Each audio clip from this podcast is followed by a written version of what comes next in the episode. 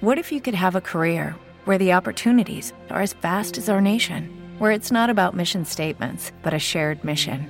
At U.S. Customs and Border Protection, we go beyond to protect more than borders from ship to shore, air to ground, cities to local communities. CBP agents and officers are keeping people safe. Join U.S. Customs and Border Protection and go beyond for something far greater than yourself. Learn more at cbp.gov/careers. Audio Frontier. Welcome to Wrestling the Marks. It's the Marks after WrestleMania weekend.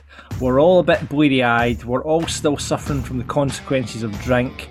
Uh, but I welcome my fellow Marks to the podcast. Uh, my name's John, and my tag team partners are. He's bigger than the amount of wrestling wrestling content you've been able to get this week. It's Big Alex. It's been too much, John. It's been too much. I always think I'm a wrestling fan until the week after WrestleMania. Then I'm like, no more wrestling. No more, No wrestling, wrestling. ever. There's been And we're too about to talk. wrestlings. We're about to talk for an hour about wrestling, uh, and our other partner in the podcast. He writes for Inside the Ropes. He is the lead writer, the big cheese. It's Gary Cassidy. Aye, and um, El Jefe, El Jefe. El. El Jefe, El yeah, Jefe. El, El Jefe is the, the way the Spanish. Uh, I've still not looked up what the other word was. I know. I more fool me. I actually done the full thing sober, so I didn't actually drink at all through any of the past uh, six What? nights. How Six did nights of wrestling we've had. How did you Is that called professional integrity? Because I didn't know Ah. that existed in Scottish journalism. Well done, No, Well done. it, it, it doesn't normally I drink, but it's a wee bit of a mix of the health kick and just knowing that it was going to be six nights of staying up until whatever time. So I more for me. I, I wish I'd cracked open a couple of cans last night, but I Yeah. know we'll get into that. Oh, talking about which, thank you everyone who got involved in our watch along on Saturday night. It was a great laugh. Um, we uh, we all had a few drinks, uh, and a big shout out to Johnny, one of our patrons, who fell asleep during the event, and all that was left is him snoring on on the sim feed, and we had to mute him. Uh, so shout out to Johnny. Um, really good event. Uh, thanks to everyone who got involved. Actually, I, everyone was so desperate to have a night two that I basically just said I, I couldn't do night two. I was watching it with the kids, uh, and so I just set them, and they, entertained themselves. So there was a few people involved in that as well. So it was great to see, and uh, just a brilliant community that we have on Wrestling Daft. So thanks to all our listeners, and thank you for getting involved. Uh, remember, if you want to do get involved in any of that sort of stuff, you know where to go. Patreon.com forward slash Wrestling Daft. I Um, like the way you, you kind of refer to them like your kids there. You know, and I just let them go and they entertained themselves. I'm really, really proud of them. Nobody died. It was fine. I know they were great. They were great. Um, so we were going to do things a bit differently on the marks this week because there's been so much wrestling. We just thought we'd look back at the full week and have a bit of a retrospective of what's went on this week in the wrestling. Because it's just all been about WWE. We've had Stand Deliver, we've had SmackDown, we've had WrestleMania, and then it was the Raw after WrestleMania. We've also had the Hall of Fame. We've also there's been so much. There's been so much. Chris Jericho and Austin doing Broken Skulls. So much content. But we just thought we'd just go from the start and get to the end um, by looking at the kind of highlights, the lowlights um, of the week. So, whew, where do you start? I guess you go back to last Wednesday, and it was night one of Stand and Deliver uh, for NXT.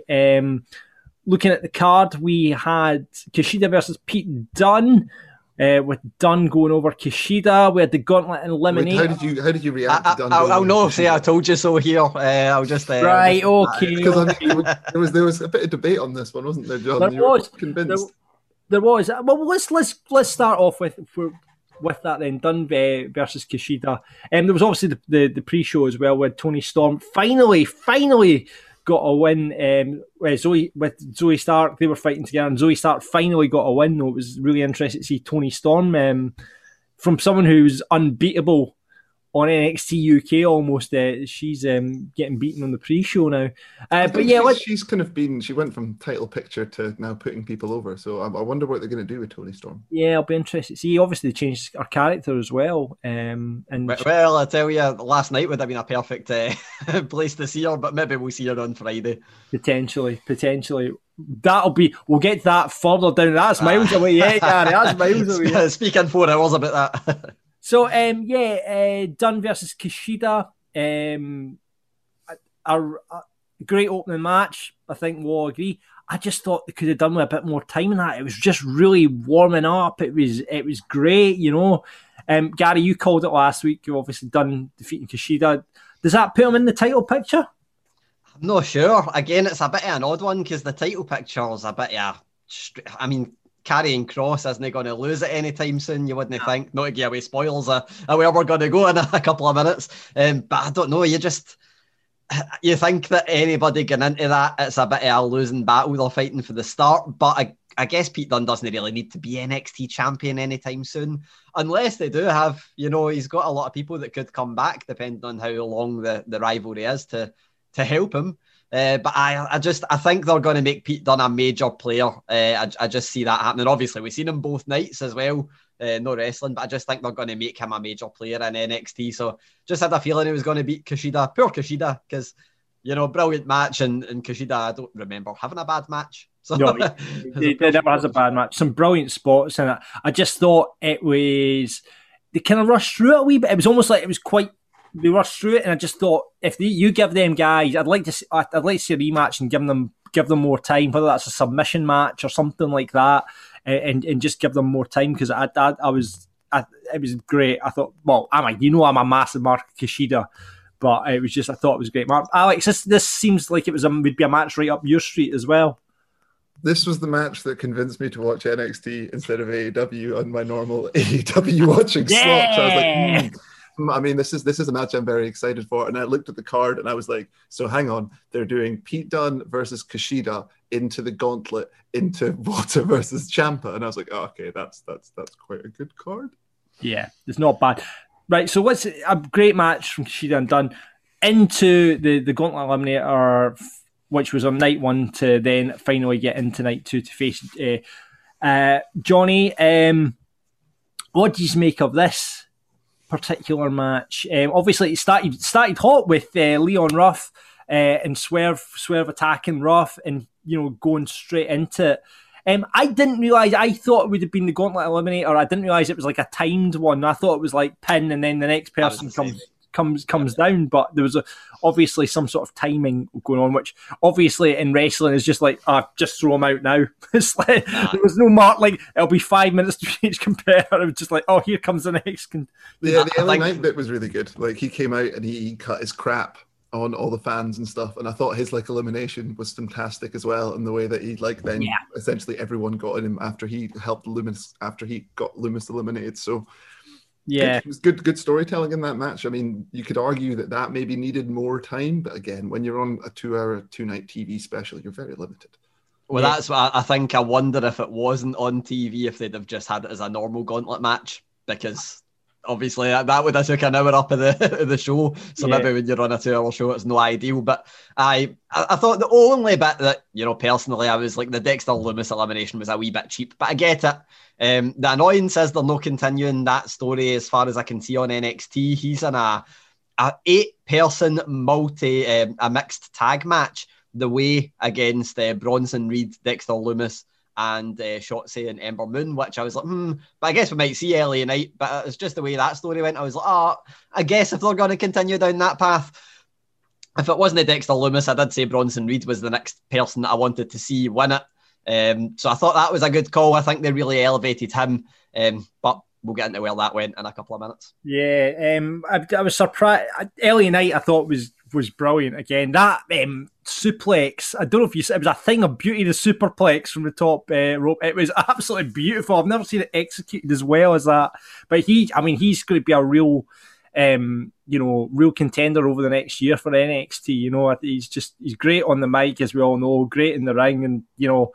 Be interested to see where he goes in terms of title pictures and, and what have you. But yeah, real star. Um, surprised that I mean we all kind of called Lumis last week on on the show. Surprised that it was Bronson Reed that went over.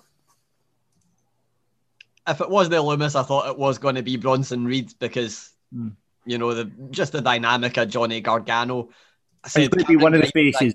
Aye, like Cameron Grimes, I think has got like North American champion written all over him, but against Johnny Gargano, you kind of need Gargano to be the face there, and he's not. So I thought Bronson Reed, if it wasn't going to be Lumis, Bronson Reed's a great shout, and I worked it well. I, th- I, uh, I mean, would you be willing to accept a big wad of cash straight out of his crotch? That's the real question when it comes to Cameron Grimes. I mean, I think that we'd all cave in the right moment and we'd be like, "Yeah, I'll take your sweaty crotch cash." Thank you very much. um, I thought um, shout out to Swerve in that match, like because he was obviously the Iron Man in that match, and I thought he he performed really really well. Um, and again, he, he kind of shone a bit of a spotlight on him because I think he's a very underrated talent he gets lost in that cruiserweight kind of mindset where yeah. you're like, oh, he's just there, he's a brilliant performer, but you almost put a ceiling on where he can go because he is like a cruiserweight. But I just I think he's brilliant. Like, I always say it. I, I like Lucha Underground's my favourite show ever in terms of wrestling. And he was brilliant in that, and he was brilliant on the Indies as Shane Strickland as well. And then it just feels like he needs the wee bit more personality shown on NXT. He does his podcast, he's getting brilliant personality in that, but you just don't quite get it in NXT and he, he falls in that amazing ability. But where's he going to go? But I think that was a performance that people will be more excited to see him going forward. Yeah, I think with his new with his heel persona as well, that was the first time it's really kind of had a good chance to shine through. And I think he was very much. You said he was the Iron Man, and I think he was his story was probably the biggest story that ran throughout the entire uh, the entire match as well. So yeah, again, another cracking match. Um, let's move on to the next one. Talking of cracking matches, um, this was like all we hoped for. I think. Uh, I don't know if you guys agree. Uh, certainly, every all the the Meltzers and likes of this world rated this as the best match I really enjoyed uh, good old Barrett getting really excited about the fact that the Ciampa was back in trunks and had shaved his head. Like he was like, "It's the Ciampa of old. We haven't seen him in trunks since." And I'm pretty sure he gave the exact event of when he was last had him in trunks. I didn't. I I didn't like him in trunks. I prefer him in like his the camel shorts. Camel, yeah. Aye. I prefer him in the, the kind of the the combat um, trousers and stuff like that. But I'm, I'm the same. I'm yeah, the same. I thought it, street fight attire. Yeah, I think it was better than that. And the slightly too large boots. but I mean, Walter versus Ciampa is what we're talking about, and just Walter, he's just like I don't know what it is because you know, in the modern day of wrestling, we're used to these big guys, you know, your Keith Lee's this world, your Bronson Reeds of this world, doing things that they shouldn't be able to. But Walter is just such a throwback to just wrestlers of the 80s and early 90s, and he doesn't do anything. He doesn't do anything massive. It's power bombs, it's chops, it's big punches. He has the big splash off the top rope, but he doesn't do anything spectacular. But at the same time, he's just so fascinating to watch and just tells a brilliant story in the ring. I mean, and they, they told a great story here with, you know, this, you know, Ciampa disabled the right arm so he couldn't do the chops it was I just thought it was a brilliant, you know, you talk about ring psychology, all the wrestlers, it's all about ring psychology, and I thought this was the kind of definition of that. What did you guys think? I think uh, Walter, I always say it where my favourite thing about him is it's similar to Jon Moxley. It's the things he doesn't do that make him special. He's very protected as a character. Doesn't really use social media. We don't really see much of him in terms of media or anything like that. Overall, we just see him turning up, beating people up, and leaving and it's just like it's the most simple, effective thing ever. Uh, and you know, obviously, the respect he talks about for what he's got for professional wrestling. It, he is the kind of guy that is just naturally intimidating in terms of size, but I think his demeanor comes across as just an intimidating guy as well. And again, we spoke about people that you don't remember having a bad match. Walter, I know one of them was pre-recorded, but he had two amazing matches air on the network in the space of two uh, nights, and I, just I, absolutely amazing. I was going to say, what was better, the Rampage Brown match or this? Ciampa just edges it, just yeah. but it's very close, very close indeed. I, I just think I thought like, the Rampage Brown match was brilliant as well. Aye, I wanted to say only, you know, I went, I, I'm off this week, so I went and I thought I'll watch NXT UK pre Just I wanted to see Dar. I'm not a big fan of this Heritage Cup rules thing. I, no, the, it was a brilliant match, but kind of convoluted rules wise. Yeah, I, I, I, but Walter versus uh, Rampage, but I thought I need I need to see that match, and it was it was all it lived up that I thought it would be. So, no, cracking Walter. I mean, he just you would love to see him on the main roster. You would love to see him on the main I- I- roster. Would you trust them on the main roster though? Well, I was going to say the Survivor Series. Eh? well, well, exactly. But Mm. you, you, you yeah, do you trust the creative? Do you trust the, trust the writers to, to book the character correctly on the main roster? The prob, your answer, you're right, Alex. Answer's no. So maybe he is better than just floating about that NXT one. Just, but he's just brilliant. He's I mean, just there'll be another person who I'm sure we're about to talk about, who we're going to talk about in about 10 minutes, You might have lost the main event on night two, who you could make a similar argument for as well. So, Yeah, we'll get to that one. Let's move on to the tag match: MSK versus Grizzled Young Veterans. Actually, before we get to that, actually, I mean, where where does Ciampa go from here? Obviously, Walter retains. It was, I think, it was obvious who was winning that match because I don't think you could see Ciampa in NXT UK anytime soon. But where does Ciampa go from here now? I don't. I, I have no idea. I keep saying it where he he needs to go to Raw SmackDown for me because I think he is the kind of guy that would be used brilliantly on Raw SmackDown. But I kind of get it. He said before he couldn't do the full schedule. What happens if he goes to Raw next week and then in three weeks it's like right, we're back in front of fans and we're gonna go on the road and we're gonna do this and that. So I kind of get it. And it's weird because you look at him, obviously the hair and the beard, you go, oh, he's the old veteran and he's just, uh, you know, he's just going to be putting people over. He's had his big run as NXT champion. It does, like, he's nowhere near done. That's the annoying that's part. You're like, the guy's got hundreds of time. but uh, no idea. I think I would love to see him repackaged ever so slightly back to what it was when he had no music. But I guess you need the crowds booing him for that to be a thing, and you need him to be the, the big heel. But I'd quite like him to go back to that. But then you kind of run the risk of what do you do with him then? Does you he- need the old woman at the side of the ring, mate. It's, it, that gimmick would not have worked without that one NXT fan who was there every week, the old lady. The, Aye, the old 50-year-old lady. And uh, like every week he was just giving Flip another bird. That was what made that gimmick. Without that, Me- wouldn't have worked. One thing I'd maybe like to see, and it would have been more obvious if you know you might have to split up the faction he's currently in, but I'd love to see heel DIY against MSK. But again, you'd probably need to. You need there's a lot of parts that need to move for that to be a thing. Yeah. Um, I, I, I just, I like you you just don't know where he's going to go next um, and on the roster. But talking of uh, tag teams, let's move on to that tag team match: MSK versus Grizzled Young Veterans versus Legado del Fantasma. This again, just NXT do tag matches really, really well. The main roster. Not so much, not so much because they don't even have tag matches really or tag teams. But I thought this, you know, as a three way tag match, I thought was really, really good. What do you guys think? I Oh, sorry, on you go. Sorry, Al. no, I was just going to say, yeah, it was. I think it was the kind of match that we were all expecting to be terrific, and it was terrific. What for me, the only thing that ruined it was MSK on the mic on night two, which kind of like you know they were just so good in the ring, and the next day was just like the most drab, bland, lack of personality promo. I felt kind of quite bad that that was how they presented them afterwards, but. It's annoying match. because I, I think um, I think I kind of see it as the way they were in Impact. They were brilliant on the mic because they were never really in a backstage interview segment. It was always the treehouse. Uh, but I, I just think that they might need that wee one thing. Maybe even a manager. I wouldn't mind seeing them with a manager. Uh, I think, I but think they just need to decide what their personality would be. I think that's that's Aye. maybe a it. bit, a bit too happy to be here. That's the Yeah. that's the thing that I'm, I, I never really like that. Uh, but I I thought the match was brilliant. Um, you know, we kind of we wrote off Legado del Fantasma Yeah, quite brilliant. quickly last week, Yeah. aye, but they played their part really well. Um, and you know, it- it's annoying because we did think, you know, it's going to be either MSK or Grizzled Young Veterans. I thought it was it worked as a triple threat, but I did think the story of MSK and Grizzled Young Veterans went through it nicely, and I think that's probably where we're going to go in the future as well.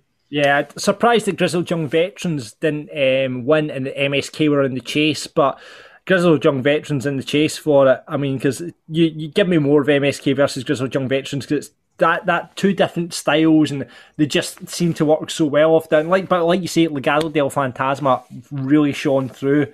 You know, this is the, the best I think you you'd seen them, and there was some spectacular moves in it. And um, I, it just there was the the spot when MSK stopped them tapping out and stuff like that. It was that was a great spot. Loved that. Loved that. But yeah, um, obviously MSK go on and they will be a team for the you know the like a high flying team. We've not seen many of, of those, you know, like kind of rocker style teams in the WWE. Love to see them against the Bucks. I think that would be a spectacular match, you know, if you're talking about crossover matches. So, um, yeah, MSK Tag Team Champions, and then we moved on to the main event.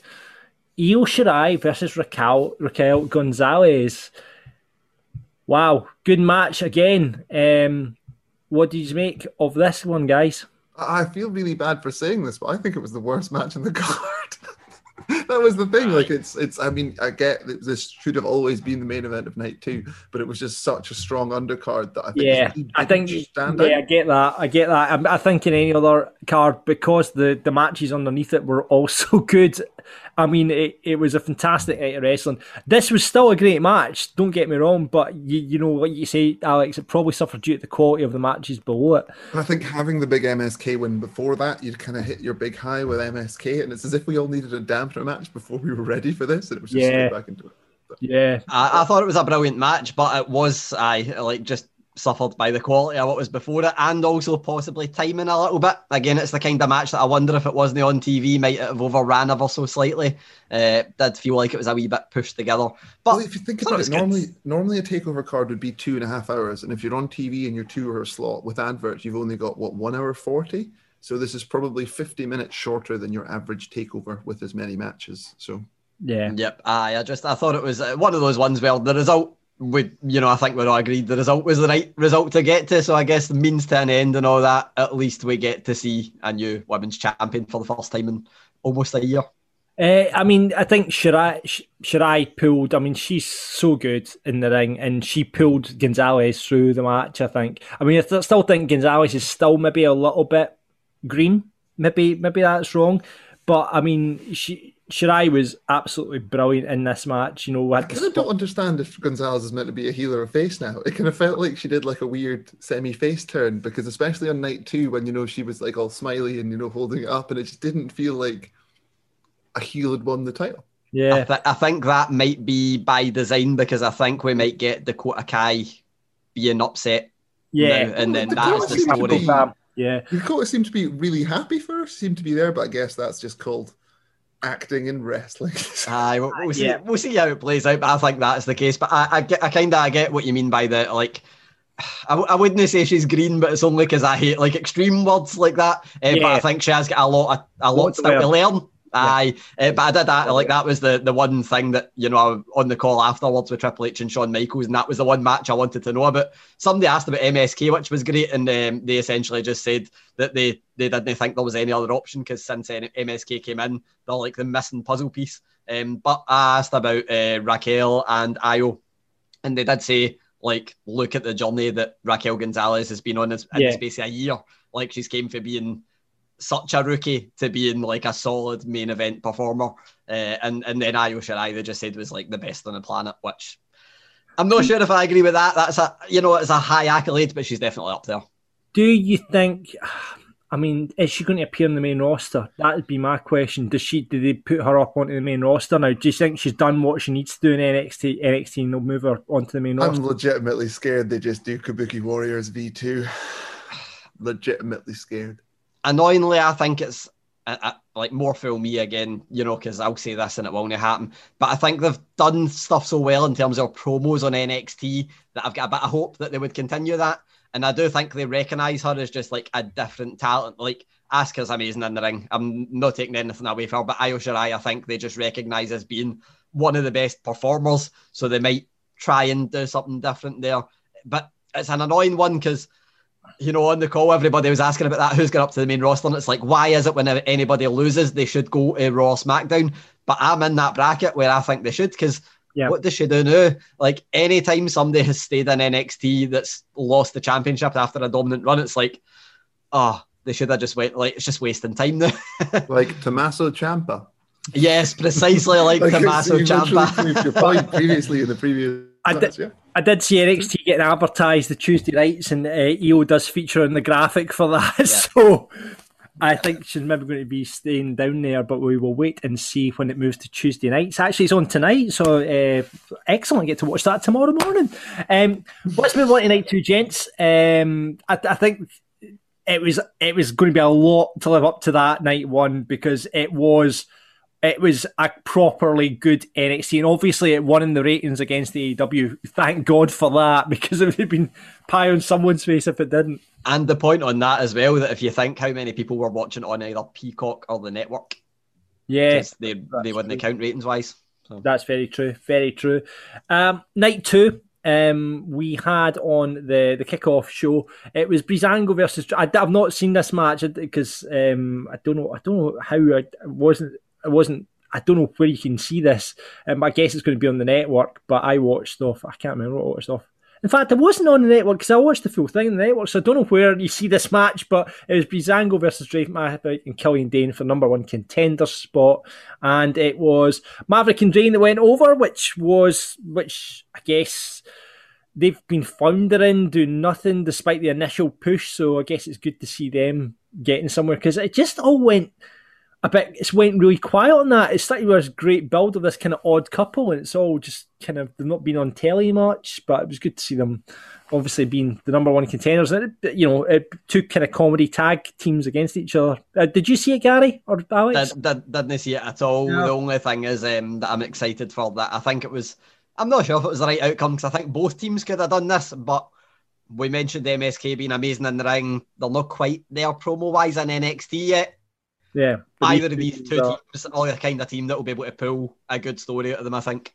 Yeah, yeah, absolutely, absolutely. So, uh, first match of the night was the ladder match for the NXT Cruiserweight Champion. It was champion versus champion, Escobar versus Jordan Devlin.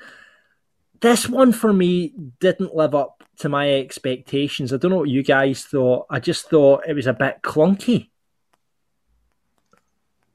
Alex? I would thoroughly agree with you. I was very much looking forward to this, and I think it was just it was quite disappointing in the end. But I guess it's that when your ladder match is set up by Shawn Michaels, you're just probably putting too much expectation into it, aren't you? Yeah, I agree, but I, I wasn't like I love ladder matches, but there was just something about this one that I was like, I don't think it's going to be anywhere near like match of the night or match of the two nights uh, contender. That just wasn't it for me. It was okay. Didn't hate it, you know. I'm not going to say oh, that was a pure shite match because it wasn't. it was just a wee bit disappointing. Do You know what? Until... I think it was because oh. you it, eh, they were both heels. I mean, they were they were clear. Aye, it's hard to root for somebody in a ladder match if you can't yeah. if you can't identify with them babyface style. It's true, actually. I didn't think about it like that. Hmm. Yeah, I, I don't know. I, I mean, I d- I didn't like at the end what it was a lovely moment for Santos Escobar where he brought out his kid, but that's a face thing. That's a big baby face. that's a face thing. Don't bring out your kid for the title victory. You know, for goodness sake, play the character, man. um, but yeah, no, um, good. I mean, it, it, just again establishes Legado del Fantasma and keeps their story going. And Santos Escobar probably needs the gold round them. Jordan Devlin probably has a lot further to go, and don't know where Santos Escobar or, or where that story will go next, but um, yeah, it was what they're going to put Balor and Devlin together. both are now don't have titles, and I've been saying it for weeks. They've wanted to do it for ages. We'll Balor get, and his twin. We'll get to that in a minute. Um, the women's tag team championships were next. Shotzi and Ember versus the Way. Probably, I think we'll agree is probably the worst card. What worst match over both nights? Shotzi almost killing herself again. Shotzi almost killing herself. Yeah, yeah. I mean, for go that that she does take a lot of risks. Shotzi, she's you know she, we all love Shotzi, but it was like whoa, calm down, Hen, calm down. Um, but I don't know. I'm just I'm just not that big a fan of the Candice and um, Indi Hartwell tag team. I don't think it really works well. I, am the same with Shotzi and Ember Moon, and I, I, love both of them. But I'm just like, oh, there's just something about it that I don't get quite so much. I just think it's. I think I'm always the same with tag teams. If it's two massive personalities put into a tag team, I think all four of them are massive personalities. It's like bit of a waste. Yeah, it's as yeah. if they they shouldn't have this belt to force them to put these made up tag teams or anything like that. But here we are. Get used to more of it. Exactly, exactly. We'll get to more of that when we get into WrestleMania itself. But yeah, um, the eclipse is still a thing of beauty. It doesn't matter where it happens; it's still a, and it was the double eclipse, which was fantastic. So I, I still think Indi Hartwell. When we talk about, I mean, Raquel, Raquel Gonzalez has come up uh, leaps and bounds, like you say, Gary. But I still think she has a long way to go Um, Indi Hartwell, I think I'm just going to check the age of her, but the thing that always makes me feel really uh, old is that she says the people that are the people in the match that got her into um, wrestling was Bayley Sasha NXT Takeover Brooklyn. bloody hell! What? Jesus Uh, Christ! tw- tw- 24 years old. So um, Oh boy! Well, Aye. let's How long, was, how long ago was Sasha versus Bayley at Takeover Brooklyn? Was that like five years ago? five, I think, five years ago. I um, so God. she, I, 'cause I know she she was quite late when she got in it, but it was like she was 18 or 19 when she seen that, and I was like, for fuck's sake. Right, okay then. So she she's got she's got a lot of miles to left go in the clock. So we'll let her off. Uh, but yeah, no, um, definitely the, the worst match I would say over over the two nights. Um, next night, surprising result in this one: Johnny Gargano going over Bronson Reed uh, for the the North American Championship. I mean, it was a bit of a. It wasn't a, so overly clean. So I mean, there was a little bit of heel shenanigans. So that was at least something that Yeah. did redeem Bronson slightly, and it maybe it's pro- to prolong the rivalry. Maybe they didn't want to do North American Championship handover into an NXT title handover. I thought this is the best Bronson Reed's looked. I thought Johnny Aye. Gargano. I think Johnny Gargano can pull out anyone through a, a match because he's so good in the ring. I I get a lot of people just sick and fed up of Johnny Gargano now in NXT. He does need. It's like they've obviously they've done the heel thing with him now, but it just feels that he needs he needs somewhere new to go. He needs some new opponents. Um, cause it just feels that he's just getting stale there. Now he like Tommaso Ciampa. like Tommaso Ciampa. It- It's like I, I just feel like, and I think I'm stuck on it. But I feel like after their rivalry culminated, once I went to Raw, once I went to SmackDown, and then just play it for for- there. Aye, but I, I like I love Gargano in terms of anytime I watch a Johnny Gargano match, it's one of the best matches you'll see that night. If not the best match you'll see that night. Yep. But it's just, the, especially having the North American Championship on him, I just feel like it's not necessary. He doesn't need the title. The title doesn't need him. I feel like it should have went to Bronson Reed or anyone that won the gauntlet match. But again, this was the I got a wee question in after um after uh, the the main event to Triple H and Shawn Michaels and I asked about pr- producing matches because I know Pete Dunne does a lot of that and done a lot of it in NXT UK. They said that Johnny Gargano does a lot of producing matches in NXT and a lot of men- mentoring young talent. So I'm not sure if that's maybe a thing where maybe that's a hindrance to him going to the main roster because they're like, well, even off screen, maybe just provides so much in NXT that Yeah. you can't let go of him. Is there also now not the Finn Balor slash NXT is a third brand argument? And did Gargano and Champ Ciampa not like describe themselves as NXT lifers? Yes, and I think that's a phrase that might come back to haunt them in the future. But Yeah. I, I remember that uh, exact exact phrase. I, I, I mean, surprised. I, I was surprised. You know, the obviously you expect when someone gets through a gauntlet match and then goes on to night two, you expect that person to come out champion, especially when it's obviously a talent where they're like Reed, who they're kind of got invested for the future of the brand. Uh, I was very surprised that it was Gargano. I think I think it's the it's the it's the stack double stack booking. It's having the NXT uh, North American match right before the the, the NXT title change. They didn't want to do both of them just after quick succession. Yeah, I get, I guess so. I guess so. Uh, so yeah, uh, we'll see what happens with the North America. I probably, I think he'll get a rematch because they'll, they'll he'll pull out the two night thing and face it one on one. So I will see what happens with that in the future. And that led on to the main event: Finn Balor versus Karrion Kross. Um, It wasn't the main event. Wasn't oh, the no, main it was. Oh, sorry, it wasn't the main event. unsanctioned- Oh, no, no, it was because te- the unsanctioned match technically, was actually Well. on the show. It was unsanctioned. So Technically, the main event. technically wasn't sanctioned. technically wasn't there. the joint main event, you know, the co-main event, it was Balor versus Karrion Kross. With Karrion Kross, I think predictably everyone called it that Karrion Kross would regain the title on there, but still a good good match. It was a good match. It was awfully short. It felt like Aye. they took Yeah, little oh, yeah, just an O'Reilly okay stuff. Like, I Aye. Yeah, you're not. I don't think you're a particular fan of Karrion Kross, are you, Gary? I like the character, and I, I, like I- I quite, I, I quite like his style in the ring. I think you know I like that everything looks like it hurts, there's just something about his matches that I just find quite boring. Like Alex said, this one was short, and it was a wee bit too short. But I always feel like if it went longer, would I be bored? and I think Yeah. I might be. But I, So really, for I you, like. this was the perfect Karrion Kross match, essentially. Slightly too um, short, but just just long enough. I like him, and I do think there's more mileage in him beating Finn Balor. I don't like don't beat Karrion Kross yet, and maybe even bring the Demon back and beat. You know, because we did see the big cross on where uh, where um, Finn Balor had his injury, a wee bit of paint back. But I, it's just for me, this was. If it wasn't for shot, say uh, Ember Moon versus the way, this would have been my least favorite match of the night. Right. Okay. Um, where does I mean? Who like the title's now on Karrion Kross? Who's the next contender to step up for him? Because I think he'll go on a run where he'll just beat everyone. I, I, I can't see him. I can't see anyone on the roster that is able. It's like Brock Lesnar. It's like it is what I would put down to Brock Lesnar of NXT. It will take someone. You know, I don't know who it would take to to beat him. But who's their next kind of up and coming faces? It's either got to be the Demon Finn Balor, I think, or it's you know they're not going to even give Dexter Lumis that kind of push. I don't think so. Oh. I think it'll either need to be the Demon Finn Balor or either somebody coming down or somebody joining. Kyle O'Reilly?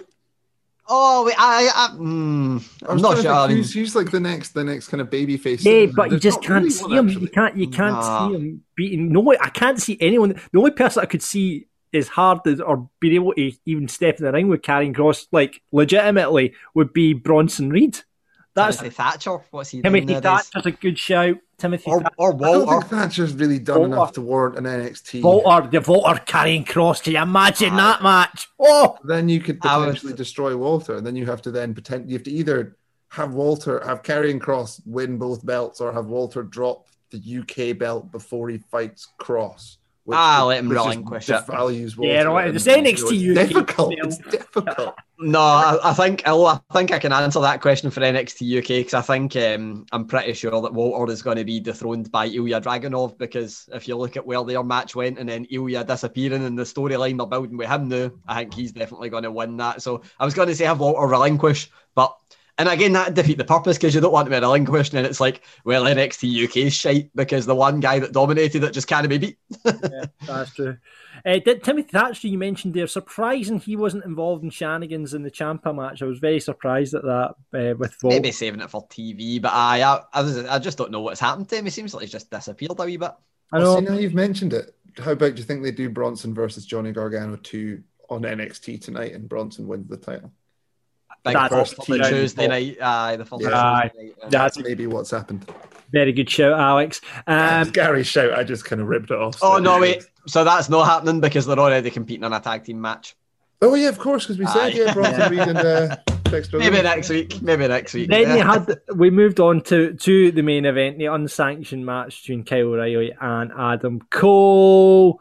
Um, again, I don't think it's lived up to the expectations that I hoped it would be. I don't know what you guys thought. too long, way too long. Yeah. like a good like match. forty minutes, forty-five minutes. Aye, I, I, I ribbed myself with this one because, um, you know, with the conference calls, it's like call. Don't know why. Eight to thirteen minutes before, uh, before the call's scheduled to start. So that's the official thing. And with these, it is you know when the wh- when the main event ends, the call starts, or a wee bit in between. So I called right as the entrance is finished, and I was like, I'm probably going to be a wee bit. lo- You know, it's probably going to be like a twenty-five minute match. Um, Forty minutes and Well, yeah. nineteen seconds. I've just looked it up. Aye, more film me. I was uh, I was on that media call for an hour before it got started, and then a further hour once it uh, once it was on. Just, so just to put just this into long. context, that match was twice as long as Reigns versus Edge versus Bryan. Twice aye, as long yeah. as the main event WrestleMania. way, Yeah. way, way, way, way too long. And I loved like a few of the spots with the chain were incredible. Uh, some of them were unnecessary and just didn't make sense. Uh, I just and, and also the I liked the stage bit, but there was a big no sell in that that kind of ruined it for me as well. Yeah. It was just a bit.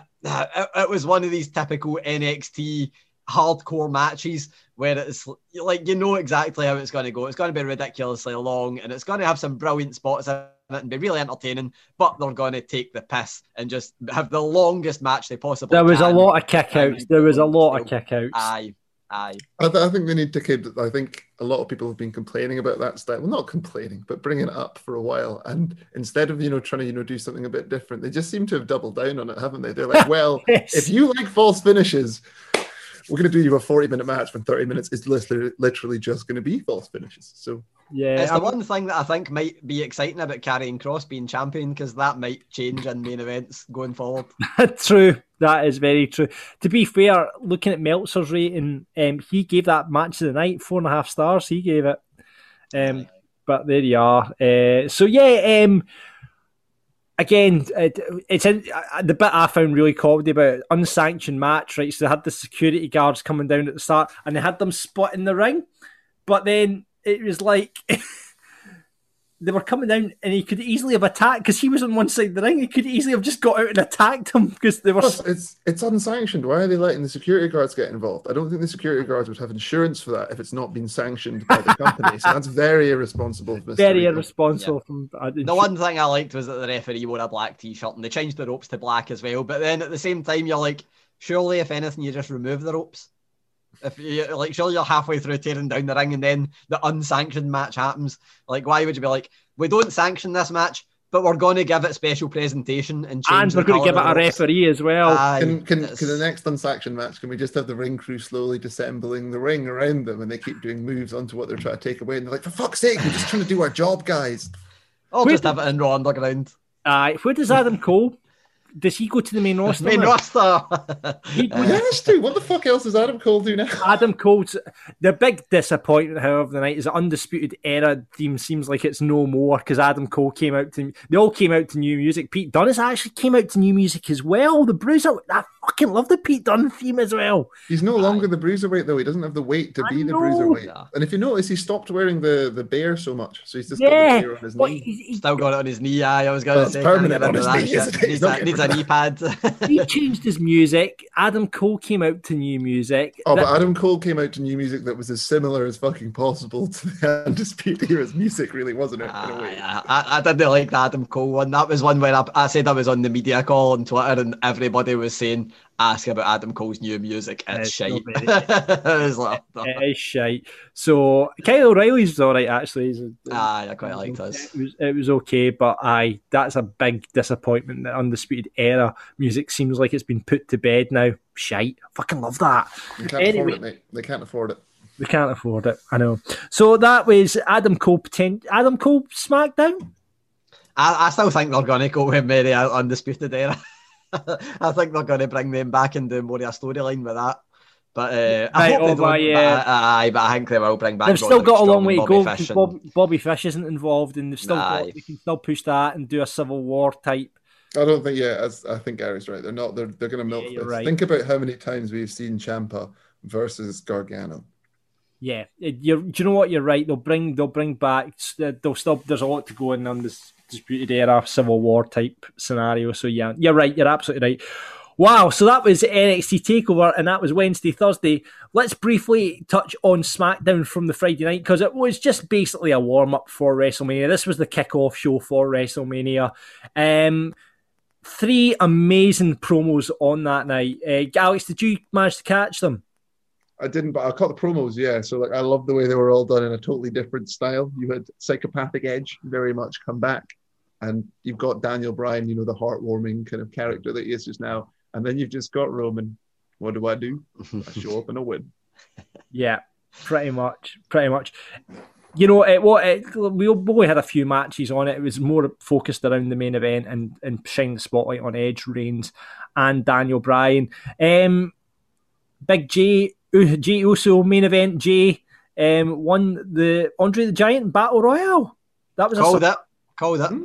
Wasn't a Was it- surprise to me, John. was it a surprise for you, Gary? Of course not. it, Uh, was, it was the right call as well. Like I think it, it's at the end of the day that under the Memorial Giant Battle Royal is actually quite a throwaway thing, and I actually feel like Jey Uso actually winning it made it feel more important because he won it and he's involved in like a main event storyline.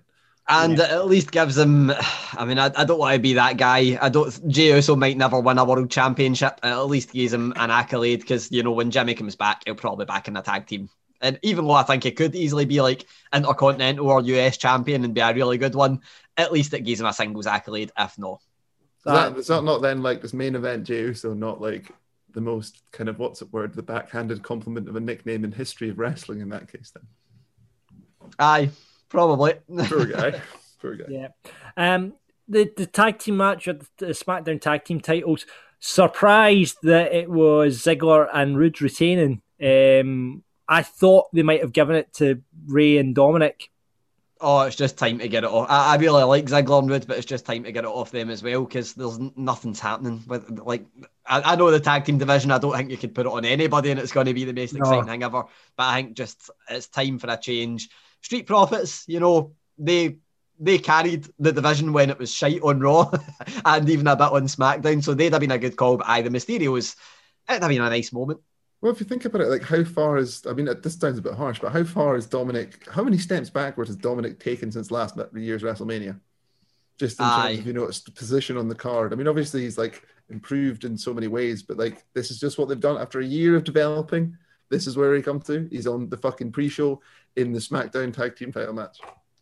Yeah, yeah. So it was a warm up really to WrestleMania SmackDown. It, it told the story going into to, to WrestleMania. We had a bit of Sammy Jane, Zayn hijinks as well in there. Sasha Banks talking up the match with Bianca. And before I go on to WrestleMania, I uh, meant to get your match of the night um, from Stand Deliver. First night, night? Uh, Ciampa Walter, definitely. Ciampa um, Walter. Second night. I, I, mean, I'd probably would, even though I buried it a wee bit, I'd probably still say the unsanctioned match. that, that, probably just narrows out the Bronson Reed Gargano match for me. I really like that match, but I mean, the unsanctioned match still kept my attention. We kind of got to agree with the unsanctioned match. As much as we're being bitches about it, it was still quite a good match. Although I did, I did slightly enjoy the ladder match, but I think I was probably just trying to enjoy the ladder match more than anything else. And yeah. you can't really disagree with Walter versus Ciampa, really, can you? Okay, okay then. Um, right, okay. So that was SmackDown. Let's get to the main event of the weekend or the, of the week. WrestleMania Night One. Um, and we opened with a bang. Minutes of bang, some would say. Oh my word, didn't it just? So we go into the first. You know, we we come to WrestleMania. There's Vince outside with all the every single superstar on the roster on stage, welcoming back the fans and then a minute later, this chaos. Uh, we were watching it on the watch along, so we were were like, "What the hell's going on here?" And then suddenly you realise when you saw Samoa Joe and Michael Cole in ponchos that, yep, it's been delayed by thirty minutes. Um, well, see, this is this is my take on that. Right, you've been running open air stadium shows for how many years? and yet you have never at any point created a backup rain plan, then you, my opinion is you're fucking lucky this is the first time you've had a palaver like this. So, like, I mean, for goodness sake. And when did they get the weather reports? Like, I know, unbelievable. The first night with crowds back, and, we, and everyone's going, "Oh my god, is this going to go ahead? Luckily for us, it did. But I have not. I need to go back and watch it because we were all doing it on the watch along, so the sound was down, and everyone was talking. But I, I'm, I've, I've, I've did you see the promos, Gary? Because obviously it was like, oh shit, we need to fill time. Get everyone out to do promos. Tell, talk us through the promos. Who was good and who was bad at the unscripted promos? I loved it. I thought it was absolutely brilliant because, you know, how often have we spoken about, you know, how scripted promos are yeah. and the fact that they just didn't have time. like, there's no way you can script promo. Like, I guess for the people that are later on, but it was very impromptu. The, the best part for me, like, they went to uh, backstage and they had Drew McIntyre. And you could tell he was a wee bit flustered because he did tr- tremble a wee bit, stuttered kind of a wee bit as well and it was like, ah, this this could be the the big expose, and it could make an arse of the whole event if you're going to interview people like this. He gathered his composure so well. He had um, he, he, confronted Bobby Lashley, who was getting interviewed, gathered his composure so well, and then even at the professionalism, Kayla Braxton was like, oh sorry, Sarah Schreiber, I think it was, was standing the wrong side, and he was like, sorry, you need to stand that side because I'm not turning my back on Lashley. And I was like, that's perfect because it's a television cue that he has to stand on that side, but he's actually made it actually make sense. Uh, that was great. The, the best one was Kevin Owens. Uh, Kevin imagine. Owens cut, oh man, he just cut a brilliant promo direct to camera, absolutely amazing. The New Day even uh, they done a brilliant one where they were doing a full interview and it was the two of them. Uh, amazing full interview, and then Big E just randomly creeped up from behind the interviewer, like about five minutes into it. Uh, but it was it was really good. Um, but the highlight was obviously seeing Michael Cole and Samoa Joe in a poncho. so we got into uh, the matches eventually after the half hour of the way, and it was no surprise it was Bobby Lashley and Drew coming out first uh, for the championship match. Perhaps a bigger surprise that Bobby retained, but was that wasn't the right surprising? Move? No, wasn't surprising at all. Do you not think it was surprising that everyone no. thought had Drew going away with it? I, no, I actually, I thought because it was opening that Drew would win because I thought they were going to do first match back pop. in, massive pop. I, I don't think they'd have put the title on Bobby to lose it three weeks later. Yeah, just, it would have been such a waste. You'd have just left it. If you wanted a big pop from Drew, why would you take it off the Miz? You know. Yeah. Uh, we did. We did talk. Obviously, the opening was Hogan and uh, Titus, o- Titus O'Neil. Titus, Titus was terrific. Titus Hogan, was hilarious. Hogan got booed, and uh, they put in fake crowd noise to cover the boos. They did do the second night, or they did the no, they did not the, the second, second night. I think they just accepted defeat on that one. Tried yeah. a pirate costume, that didn't work. But um, no, Titus was great. I think as well. How difficult must that? I mean, obviously difficult for Hogan as well. But how difficult must that be if you're Titus put in that situation and the guy you're with is getting booed, and you know why he's getting booed, and you. Yeah. you have a direct relation uh, to why the reason is that he's getting booed. I think Titus done tremendously. I thought he was absolutely brilliant. And I just think it's a difficult position anyway because we don't actually see the hosts. Like, no. do we give a fuck what they're saying? We, we, want the matches to start, so it is just a difficult thing to do anyway. I, I did like what they did with Bayley in the end. I liked that Bayley very much got multiple WrestleMania moments, and I liked the way that was what spurned her throughout the night. So there was some positives to the host this there year. Was, there was, uh, but we had um, Bobby obviously going over Drew. You don't, you guys weren't surprised. I guess it's not a surprise. They don't want to kind of flip flop the belt so much, but you just thought Drew would have got that moment. I guess there's. He doesn't you know, have to have it now. They, do you know the funny thing is that if when they have crowds back, they will have more opportunities. Yeah, so SummerSlam maybe. SummerSlam maybe man, it doesn't need to be that fast. Just you all calm down, right? You you all you've had too much Drew McIntyre as WWE champion over the past year that none of you that you're getting like Drew Mac champ withdrawal syndrome every time he drops the belt. You're like, when's he getting it back, boys? When's he getting it back? He can he can not have it for six months to a year. They can. Well, I was I was hoping we wouldn't see him on Raw because I actually really want him to go to SmackDown and be the Roman Reigns, um, the guy that beats Roman Reigns. For... Yeah, that's a, that's a possibility as well, but. Yeah, um, it was a good, great opening match to, to the pay per view. Then we moved into the Women's Tag Team Championship number one contenders match. Poor old Mandy Rose slipping on the ramp on the way down. And on, on her defense, it was fucking wet. So, it was fucking wet. That. And she, she styled it really well as well. I, th- I think that's like you know, we've all been there. No, not WrestleMania, obviously, but we've all been there. We've all felt arse and felt like and the most embarrassed person on the planet. She she styled it really well. I, I think on. her and her and Mandy's new outfits as well. There was a couple of almost wardrobe malfunctions as well. So I think the combination of the fall with the new tights was Bad Not almost is all I will say on that. Um, Dana Brooke addressed hers directly on Twitter. Um, done it brilliantly as well. She's like a lot of people saying it, and she even said you can call us nip slips, uh, and uh, at least we look good doing it. So I tell you, WrestleMania week, the two most read articles that I have written were about Mandy Rose and Dana Brooke. So what there you go. What a surprise. um, Gary, I know you're a big Riot Squad, uh, Mark. They obviously didn't go over. Instead, it was the Tamina and Natty that went over and said. Riot Squad looked good. They, I think, they were probably the apart from they, they yeah. could have got two eliminations. Did they not? They did pretty well. Yeah, I, I actually thought it was. Um, it would have been the right decision because I think they made the Riot Squad look strong in losing that match. Yeah. But it would have been the right decision if Natalya and Tamina won the tag team titles the next night. Well, we'll get on to that, but we see, feuds, but we see night one, that's probably the way we thought it was going to go. I think we all agreed that it would be Tamina and Natty to, to go over. We'll get into night two. Let's move on to the next match Cesaro versus Rollins. Um, match of the night, potentially. Very no. close, but not quite for me. I don't think nah, so. Nah. Yeah, but, but yeah. very close. But it was a great. I mean, we expected it. It was just, it was the match we expected. it was just absolutely brilliant. Uh, love Cesaro's new gear. Uh, that's one thing I'll say. Uh, I thought it looked absolutely brilliant. I love I love that Seth Rollins new music. I just think it's it's the brilliant heel music. Uh, and I it was just great. a really enjoyable match. I'd love to see yeah. it, but I'm quite uh, quite glad we've now got round to that point. Like we've got the Cesaro face turn. He's now established. It did. It felt like a big deal, especially the reaction of him after the match. I think, and, got, yeah. Uh, he totally he totally bought into the win. He, he got the crowd totally popped for it as well. The UFO um, swing thing was incredible. Helicopter. It was, Helicopter. It's called the UFO swing. He, he calls it the UFO now because he doesn't use his arms. Yeah, because so he he's changed it because he doesn't use his arms. But, what does? But what?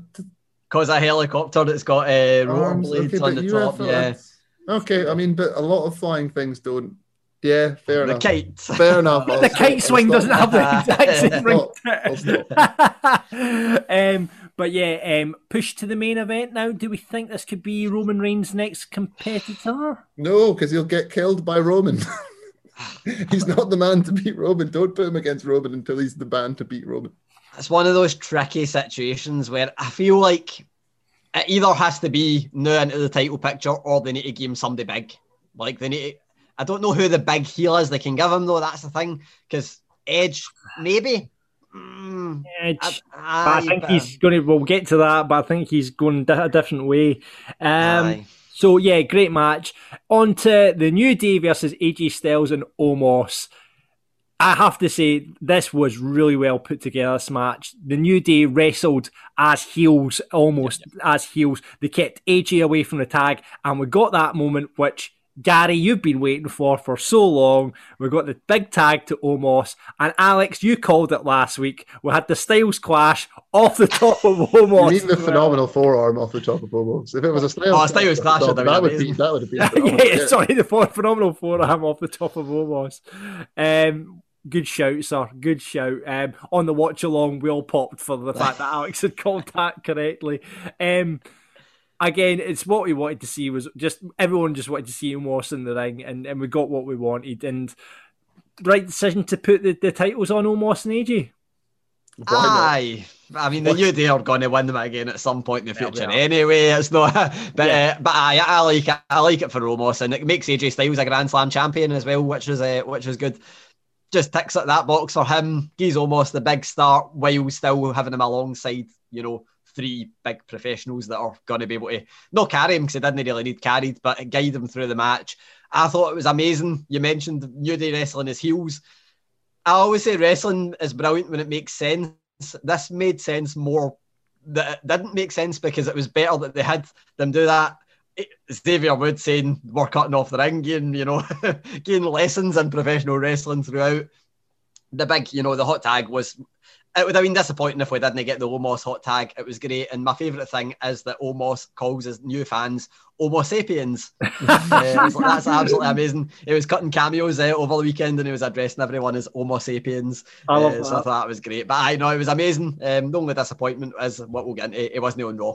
so. Right, you're right. Okay. Well, we, we also got Biggie calling it uh, announcing the new day for the first time in yeah, a long time as that well. Was, that, you know, that hits nice. that soft that spot, doesn't nice. it? Yeah, yeah. But I mean, this is the downside because we're about to talk about it in a minute, but I don't think Omos was the best debutante of the night. No. No, right. Okay then. Um, let's get into the next match. And Alex, you called this as the the sleeper hit of WrestleMania last week. The the one that we unexpectedly thought would be quite good. We all thought it was going to be the worst ca- uh, match on the card. It wasn't to be the case. Shane McMahon versus Braun Strowman was a good cage it match. Good. It was good banter, wasn't it? It was decent. I mean, like, I'm, I'm glad. I think that's the thing. Like Shane, Mc, and did I not say here last week and say, why do they keep putting Shane McMahon on WrestleMania? Well, the reason, Alex, is that apparently Shane McMahon does a fucking good match every year at WrestleMania. That's why they put him on the card. They'll be changing his name to Mr. WrestleMania soon as well as the best in the world. That's it. But I, I, I think um, I'm yeah, so the build up was atrocious. The build up was absolutely Aye. atrocious. So the, it actually went well above the expectations of the build up. I've never been more happy to be wrong as well about the ending. Uh, I was certain that you know Shane McMahon was going to lose because Braun Strowman was stupid and kicked him off. Uh, oh, sorry, Shane was going to win because Braun Strowman was stupid and kicked him off the cage. So I'm so glad they didn't go with that angle and they actually just gave us a good cage match. But you know, and- a lot of it you know what my big complaint is? They've done the same thing to the WWE cages they do to the NXT cages. There's little platforms and all the little Aye, corners aye. before they do the stuff, and it's really annoying me. Like, just totally destroys the sense of disbelief. At least Shane actually used one of the bits though um, to smash Braun Strowman over the head with. Yeah, yeah, I I, mean, I was like, what the, where the fuck did they get that? And I was, oh wait, it's a wee platform. Also, I mean- Also, the the the fucking the janitor who's left his toolbox hanging next to the cage, getting fucking fired in the morning. I'll tell you that. I know. Can't Uh, get the bloody staff these days. I mean, health and safety. again, they're ripping up. a rip, with they've kind of kind of calmed their jets. When Braun, uh, Braun Strowman was all doing all these mad things like pulling down scaffolding. The ripping of the cage was a great spot, and pulling him back in with I thought was was a great spot. So surprisingly, all right. It was all right. They, uh, good.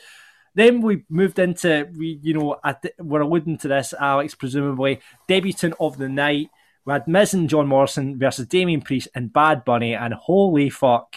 It How- started from his entrance, didn't it? The minute he walked in in that fucking massive truck. I mean, I'm assuming that's his thing. I always don't know very much about Bad Bunny, I but don't know much about Bad Bunny either. but he was he, from the way he came in from the start to the way he wrestled the match, from the way he took the win. I thought everything about him was a class act.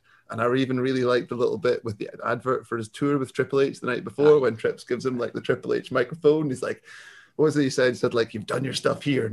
Now we've got to let you go be or something like that. And yeah, you go do what you do. that's what it was. That's. I I just I, I, th- I thought it was absolutely amazing. I've mentioned it every week on Raw. I think he's been one of the highlights of Raw this year, which it sounds insane to say that. Uh, he's just came in, hurdles of respect for the business. Seemed like all he wanted to do was do a good job and earn respect. And I think he has earned a lot of respect for, you know, the wrestlers have been vocal about it, but for the fans as well. Absolutely amazing. A lot of credit to Miz and John Morrison as well. I think Yeah. they, they they done a great job with him, especially Morrison, that Canadian destroyer on the outside absolutely incredible. I, that was like one of the spots of the weekend for me. Aye. that just blew me away. Uh, incredible. He sold so well. You know, let's we're talking about his offense there, but he sold so well for. And I mean, like you say, Morrison and Miz did really well for him as well. But um, brilliant, absolutely great. And you know, the right. ma- We knew where it was going to end him uh, taking the win as well, and just phenomenal. Who's better though, Bad Bunny or Pat McAfee? Bad Bunny. Bad Bad Bunny, Bunny, yeah, Bad like Bunny, because aye. Pat's Pat's all about these like kind of big kind of flurries of high spots and like his big kind of moment. Well, Bad Bunny was just consistently good. And Yeah. also, I mean, Pat McAfee, I, I feel like this, it's a bit cheap on Pat McAfee, but he's definitely got an advantage with the athletic background. Bad Bunny's a singer. As uh, like, Yeah, yeah, I mean, yeah. to, to be able to get away with being that athletic, going through that kind of match with it just blowing up is absolutely unreal for, for somebody that's big? no used to that. And he's not exactly he's not overly big, big Bad No. Bunny. I wouldn't say like Pat McAfee. You know, is, I think he's got a bit Yeah. more beef and size to him as well. Let's get a match. Pat versus Bad Bunny. It's got to happen. Next WrestleMania, caught now like they did with Rock and Cena. Get Well, it's not that, but my first thought was uh, who's getting Meltzer's Rookie of the Year if it's no Bad Bunny? Needs to be him. And I, I don't remember the last time that I watched a celebrity wrestle, apart from Pat McAfee probably, and went, I really want to see them wrestle again. Stephen Amell. Stephen Amell. Oh, aye, Stephen Amell, Stephen Amell was uh, incredible as well, but he would be the last one. Yeah, but that uh, honestly MVP of the night, incredible. And then the main event, um, Sasha versus Bianca, just the the emotion on both of their faces before that bit, especially Bianca was One bad thing, Bianca gave away the finish. Bianca g- by crying at the Bianca gave away the finish. gave away the finish by being too happy. Like you know, you could say because she knew you could tell in Bianca's face that she I'm gonna winning win this that title match. tonight. Yeah, I, I don't know, because I, I still think that, like, the magnitude of the occasion, I'm like, I think even if you're all losing that match, you would still be emotional. So I, I'm I'm choosing to believe that. I think you could see it in Sasha's face as well, though, and like, and and then of course there's the picture of Sasha on the floor smiling for It that was almost match as well. So it was almost like Sasha wanted to get over there and give her a big cuddle at the start. You could see that look in her in Sasha's face, like it's all right, it's fine. But you know, it was incredible to see that emotion. But honest to God, Bianca was. This was, I guess, this is match of the night, isn't it? I mean, the spot, yep. that spot where she uh, military pressed the, the press, up the stairs. Oh, un- unbelievable, unbelievable. That and the hair whip uh, which you could see uh, even a couple of days later. There was a photo of Sasha, I don't know where she was, wearing like a sports bra where her side was exposed and you could still see the mark. Uh, it was like, fucking hell, that was just hair. Like, uh, how, how does it make that much of a mark? But um, no, I thought this was. You know, we've all been very, very vocal about how bad the build to this was, how it didn't need the Reginald stuff and it didn't need anything else. It just needed them to, you know, build to a wrestling match. So props to WWE for not putting Reginald in there for a start. That's the one thing that, you know, I, am so glad that didn't happen. Yeah. But, you know, means to an end, all the bad build didn't matter because what we got was, you know, one of the best WrestleMania main events in years. I think I, I thought it was like, I would go that far as to say, definitely match of the night, arguably up there for match of the week, um, and just absolutely brilliant. Is it better yeah, it than been... the Is it better than Becky versus Charlotte versus Ronda? Yes. Yes. I'm not. I'm, I'm unsure about the end moment. The end moment, I think, of the Becky one was that you know I love that visual with the two belts. Um, but the Bianca one is it's definitely equal, but the match was hundred, you know, maybe even hundred times better. I was going to say there. Uh, I think it probably, aye, amazing. Yeah, incredible. And the thing is, it establishes Bianca as a star now because I think I think they've not went into identifying her character and she's come up from NXT. They've really not she's like Grado was messaging me, messaging me saying, "It's the first WrestleMania. I don't even know who this woman is in the in the main event." It does. I think that they've done the odd wee tiny good thing. Like I love the the one that I always go back to was that um, obstacle course with oh, Bayley. Yeah, with Bayley, and she yeah. lifted Otis on her shoulders, yeah, like the, the wee bits like that. But I think they've been smart about it, where they've they've apart from being she's been pinned in tag team matches, I guess, but they've they've made her look brilliant. And even looking back at the Royal Rumble when she won over Ripley, it was like, uh, both of them got their WrestleMania moments. So, yep. absolutely amazing. No, That, that was that was the funny thing. I was convinced it was only going to be one, but no, both of them got it. So absolutely. So well, we'll get on tonight to then incredible main event match of the night for that then, guys. The, the, for night yeah, one, definitely Bianca definitely, Sasha. Aye. Definitely, yeah. Cesaro and Seth is close, but but couldn't be. It didn't have the emotion. Of, yeah. And what, what was the, what was the low point? I'm going to go for Samoa Joe and a poncho.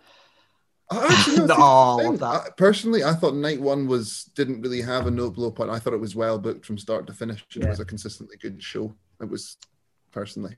Night I was I... drunk, so I mean that helped. yeah, yeah. Um, let's move on to night two. Have you got a low light actually, Gary? Before we move on. I don't think so because even the, the, the one that I would point to is because of what happened in night two. So I think night night one overall brilliant. Yeah, yeah, great night. Night two then the Sunday night. Um, Started badly, didn't it? WrestleMania Hangover is uh, what it should have been called. Yes, the WrestleMania Hangover. So we talk about the match that has been one of the most talked about matches on the card: The Fiend versus Randy Orton. Where do you talk about those entrances first? Can we talk about the positives? Like, yes. like how good is Alexa Bliss in that character? I think Gary was saying it last oh, week that even in her, even in her entrance, you can see it with the face and with the expressions. And I mean, I, I like the idea of the box, and I can see why they used it, obviously, with the finish and stuff. But it was a little bit weird the way that he they took a long time to show you it, if you know what I mean. And you were like, how long has Randy Orton been staring at this box? And then they cut to Randy, and Randy looks really surprised to see the box, and you're like, but you've been looking at this for the past ten minutes. Really. The, the weirdest part for me, and I like, I, I liked a lot about this. I know that I'm in the minority. I liked a lot about it. Um, but the weirdest thing for me was the walking through the tunnel, and I get that it was just to show you the transformation. But where was the tunnel? it wasn't even good. It wasn't even like good. Oh, they could see the little jump and stuff. It wasn't even a good overlay. They could have done it like it could have done something cooler. Why, why did they, why did they make the call to have him suddenly go back to the old fiend? I wonder. As opposed, I to... think it would have been fucking impossible to wrestle in that burnt costume. Right. Plus, as well, was it just me or has he got a new fiend mask? Because you, the nose is a little bit more pointed and it looks like he's got more space around his eyes and it's a bit more fitted because he did look yep. a little bit more mobile in the ring.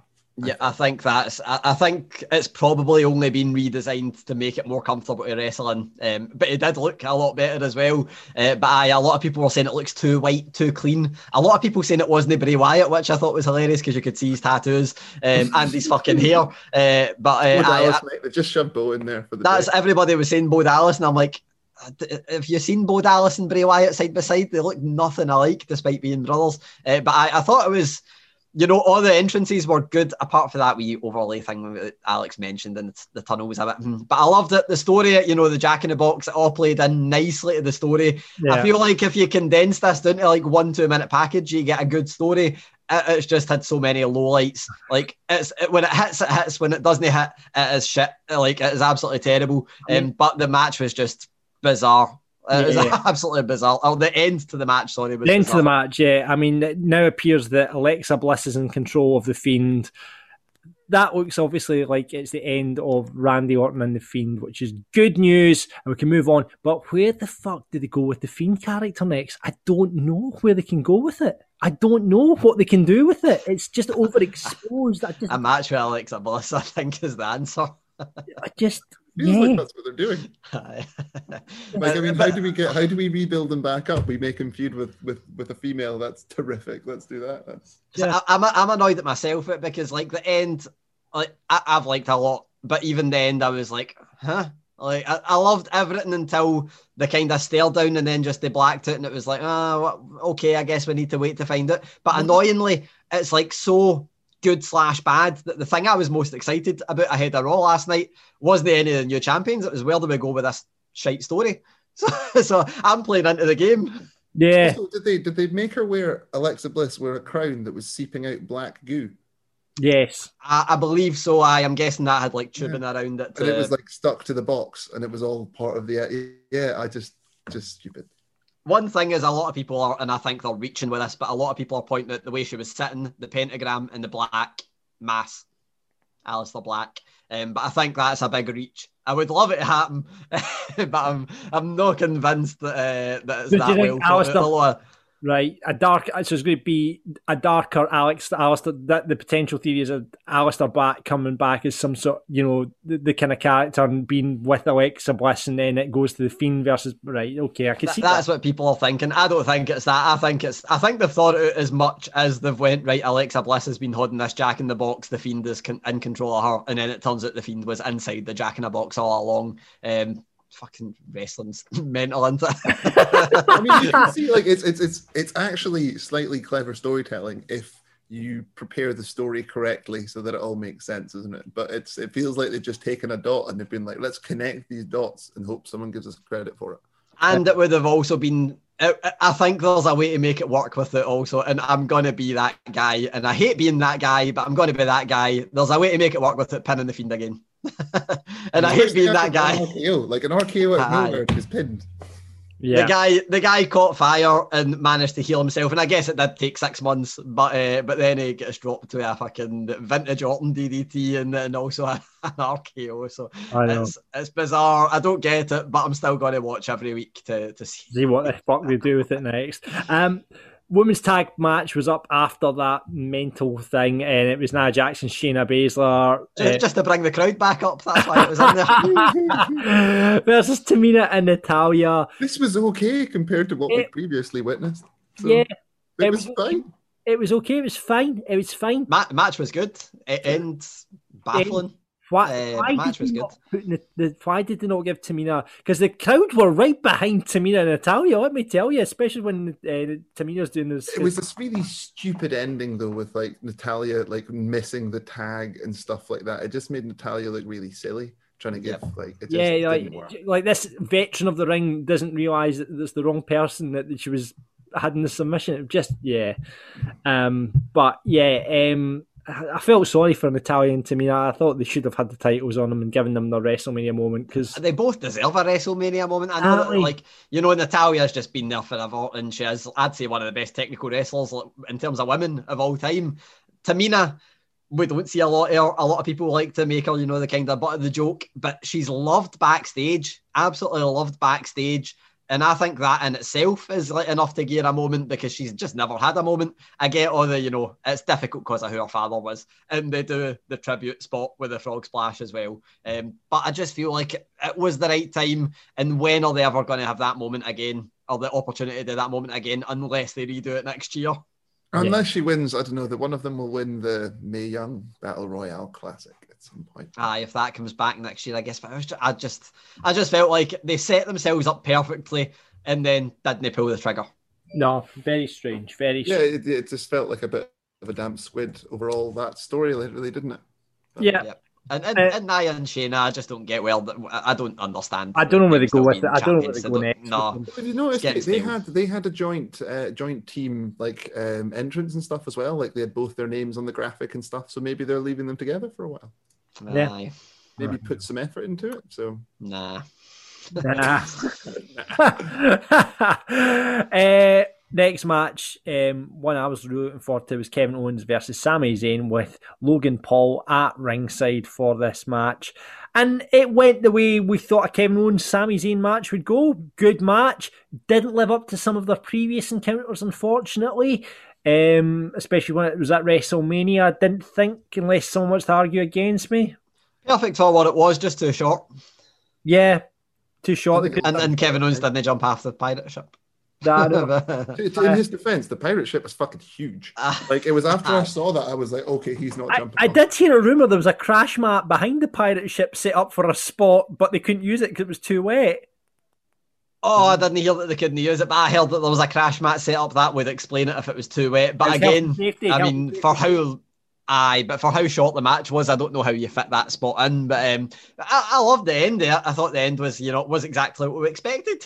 so, so I didn't mind that. I, I wouldn't have minded Sami Zayn well, winning, and then that's well, what I feel happened. As they've kind of turned Sami Zayn a wee bit face there properly, have they not? Like now he went from being the maniac that everyone's like, oh, you're just in a conspiracy, Sami, to everyone's been really sympathetic to him. And I loved having JBL back on commentary. I know he's a knob, but having him for one match was terrific. Yeah, why did they bring out JBL for that match? It was bizarre. Uh, so essentially, what happened across the weekend is Tom Phillips got pulled last minute because of COVID protocols. So they were a commentator that, down. Right. Yeah, so that's why you had a lot of different, you know, Booker T even jumped in for one. You had a lot of different uh, commentators. Right. So, so, I've heard rumors that did, was Tom Phillips on Raw last night, or did they start with him? No, don't even get me started on his replacement. Uh, okay, we'll get to that. Fantastic. I haven't heard anything. We'll get to that in a minute. We'll get to that in a minute. Um, so yeah, Logan Paul. It, it was a stone cold ending. We all wanted Logan Paul getting stunner. So happy, happy days for everyone. Um, next up, United States Championship match. Riddle versus Sheamus. Sheamus going over and winning the belt. That was another bit of a surprise there. It was a good match. Oh, aye. I, I, this was the kind of match that, again, I was like, oh, I know it's going to be a good match, but because, of, you know, I still had a few things to write up, I was like, I'll sacrifice this match. I've seen them wrestle a lot. You know, I don't need to watch it properly, so I only half paid attention. Um, but what I see now is like just what I expected. What I didn't expect was Sheamus winning, but I don't mind it because I think Sheamus is brilliant. It deserves like a WrestleMania moment. He's had a lot of them, but he deserved that one. And he was also wearing the same gear that he wore when he squashed Daniel Bryan uh, a good few years ago. I didn't know that. Ah, ah yeah. So, as soon as I seen that gear, I was like, oh, maybe he's winning this, by the way. could be, a, could be a, yeah, it was one of his, uh, arguably his best WrestleMania performance from Sheamus, to be fair. Um, and that Brogue Kick spot the looked brutal. finish was superb. It looked ah. brutal. And you could see. I like the way Riddle just sat in the ring and selling it for like the next five minutes as his face was bleeding, looking genuinely surprised. Yeah, no, it, it, was good. I just hate what they've done with Matt Riddle's character. I really despise that they made. Did you know, like the, the birds were white this time with pirate hats? Yeah, with pirate hats. oh my god! You're the birds with pirate seagulls with pirate hats. They switched up from the parrots to seagulls. Oh my god! But hey ho, it was good for. Hey ho! Well, you go, a nice wee pirate pun in there as well. and then we get on to the Nigerian drum fight for the IC title and another title change. No, I have a huge complaint about this match. Right, okay. Right, this is the Nigerian drum match. They didn't use a single fucking drum as a weapon, and they started off in a basic kendo stick match. What the fuck? It's it's almost as if they didn't know what a Nigerian drum fight was until they uh, realised that they'd said it. So I was um, I was really disappointed. I expected Nigerian warriors beating drums on the outside. I thought it'd be an amazing spectacle, and then no, we didn't. You didn't even get a drum used. It was just basically we a got gong. And um, and Babatunde has had three more. Uh, sorry, he's had more name changes than he's had matches because he's now had three three name changes and he's, He's had two apparently a matches. general now, is he? He's also had a promotion. Commodore Commodore Azeez. Is Commodore apparently his Azeez rumoured name. is people- Aye. This is Dabba-Kato. This is Dabba-Kato, isn't it? Dabba-Kato slash Babatunde. He, he is, uh, he's Polish and of Nigerian descent, so at least it makes sense nationality wise. But You know, like- he is probably proud to. Is Nigeria a socialist country? Because Commodore is a very socialist title. Um, I, I'm not more politically informed enough to be able to answer that one, sadly. You know, like, Uh, I I- loved his gear though. he, looked, he looked apart. So we've now got Dabba-Kato. We've got Dabba-Kato. We've got one big guy as a heater for AJ Styles, and then we've got the other guy now with um, a Bo- Polo Cruz. So we've got Dabba-Kato on one side, uh, or Commodore. What's his name? Commodore Azeez. Commodore Azeez, and then we've got obviously Big Omos over there. When when those two get together in the ring, it's going to be absolute. Royal Rumble. Yeah, Royal Rumble moment. But uh, I, I just, I think he looked good as well. But I do think, you know, Apollo Crews again, nice him to get a wee WrestleMania moment. Yeah, I, I think Doesn't it? Doesn't hurt Biggie too much? He can move on as well. But again, you've you fall into this thing where you've got Cesaro and Big E. that's it. It's who's going to be up against Reigns. That's the next first. opponent. You feed him. You feed him Biggie first. Cesaro's still being built. Yeah, Biggie, Biggie's, Biggie's ready to be fed. yeah, Biggie Big, can Big, come back from a feeding, but I don't think He's been just up enough.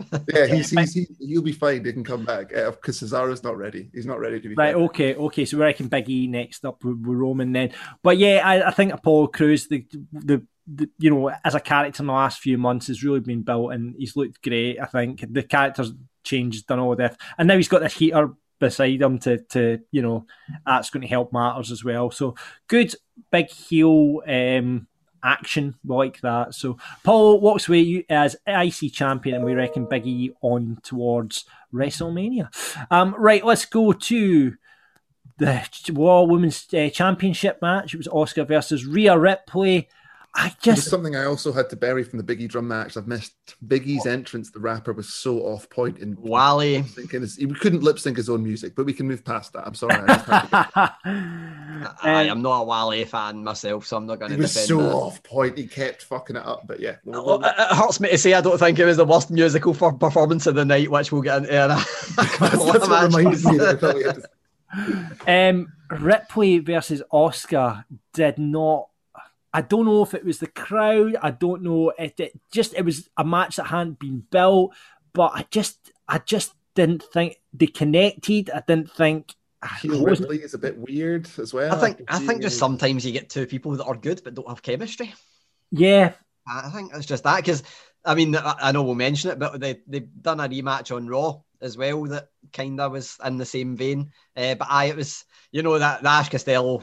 I, I get it. That song must be fucking hard to perform, and particularly in an outdoor open air venue because the- like the stage isn't set up for music. It's just no the way to do it.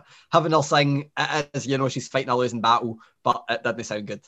It really didn't sound good. if you if you do listen to the song back, you can tell that that like the main the "This Is My This Is My" has been recorded on like three Yeah. separate tracks. Do you know what I mean? Mm. They needed to at least give her some kind of backing vocalist or something, maybe. But I'm assuming she's maybe not played that song live very often.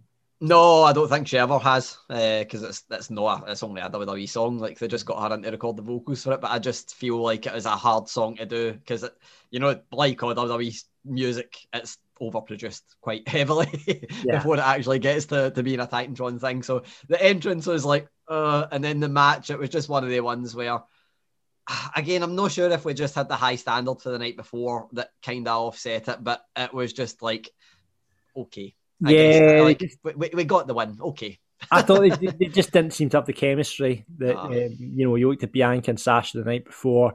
I don't know if it's they hadn't worked together that often because the build was so short. To you know, it was it was just there wasn't much build to this match at all, and then we got the match. Maybe that it needed a bit more in ring work with the two girls, uh, but yeah, it was I, it was it wasn't great. It wasn't great.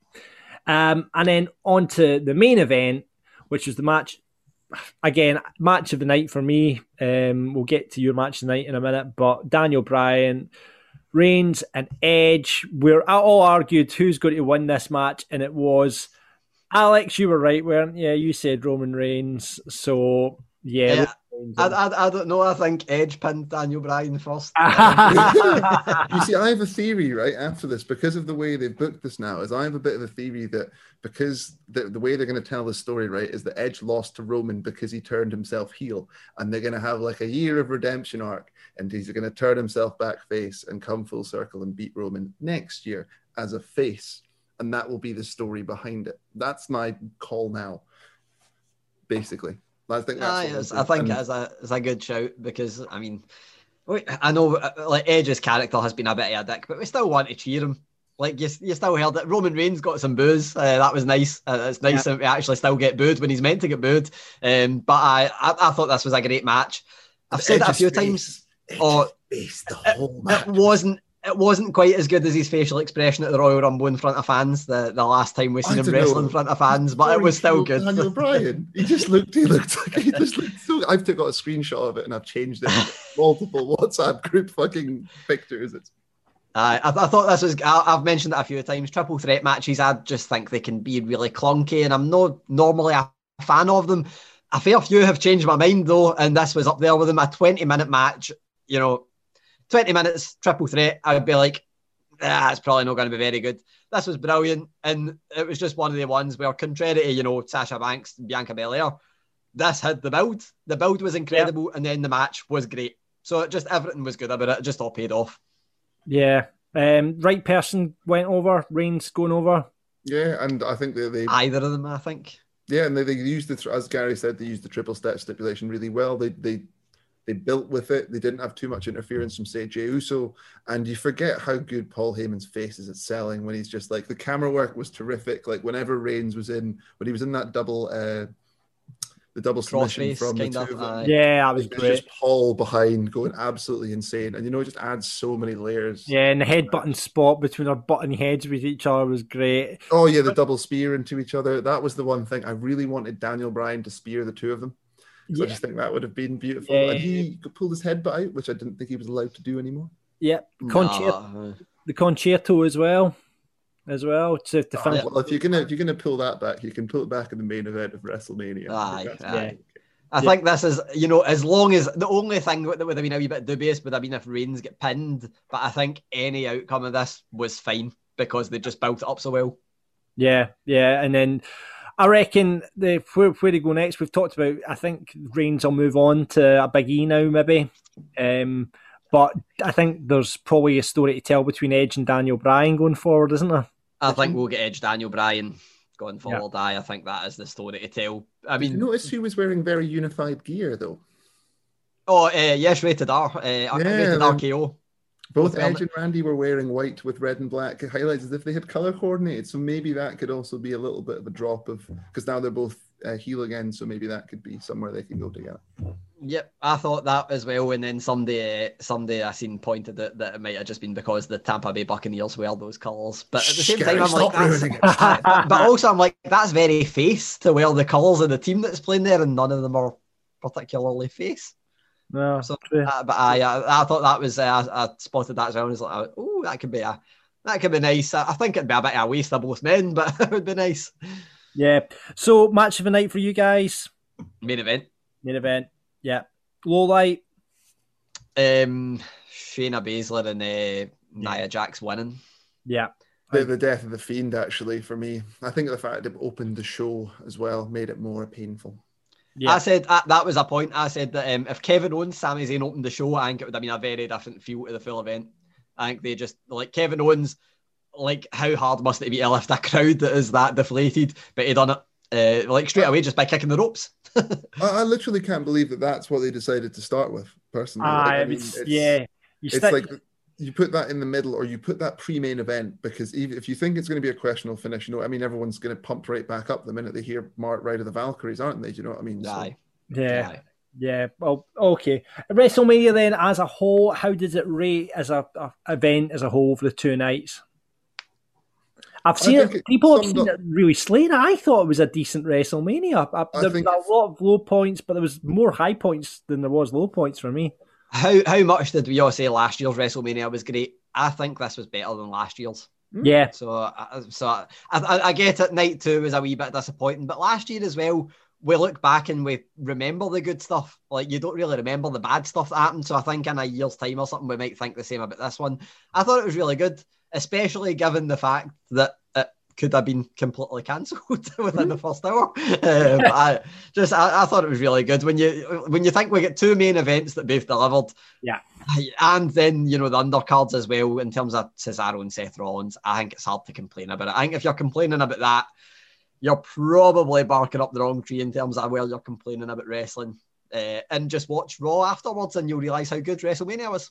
Yes. The thing to highlight as well is I think the the night one was stronger than night two, and you know what it's like when your first night's better than your second night. People always remember how you finished, not how you started. Yeah. yeah. Taylor starting strong, ending no middle was a bit weak, ending was actually also strong. So yeah, maybe no real point there. Sorry, it would, it would, no, it, could, it would have been nice, I think, to have had because uh, it's the first um, WrestleMania back with crowds, having the crowd go out and you know having the you know there's been very few manias where the heels went out as champion at the end. I don't think you can count them in one hand how many times that has happened.